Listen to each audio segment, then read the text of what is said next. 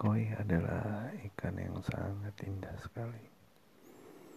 Menurut budaya Cina, koi adalah ikan keberuntungan.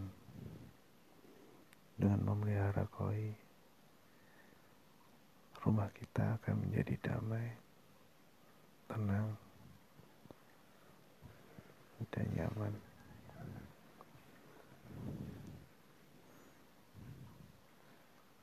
koi ada bermacam-macam jenis.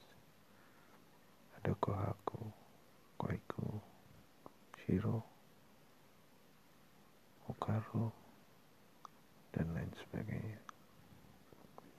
Melihara koi harus dengan kolam dengan air yang jernih, kualitas air yang bagus. Koi sangat rentan terhadap penyakit rentan terhadap stres. Koi harus dipelihara dengan baik, diberi makan yang bergizi, dan perawatan ekstra.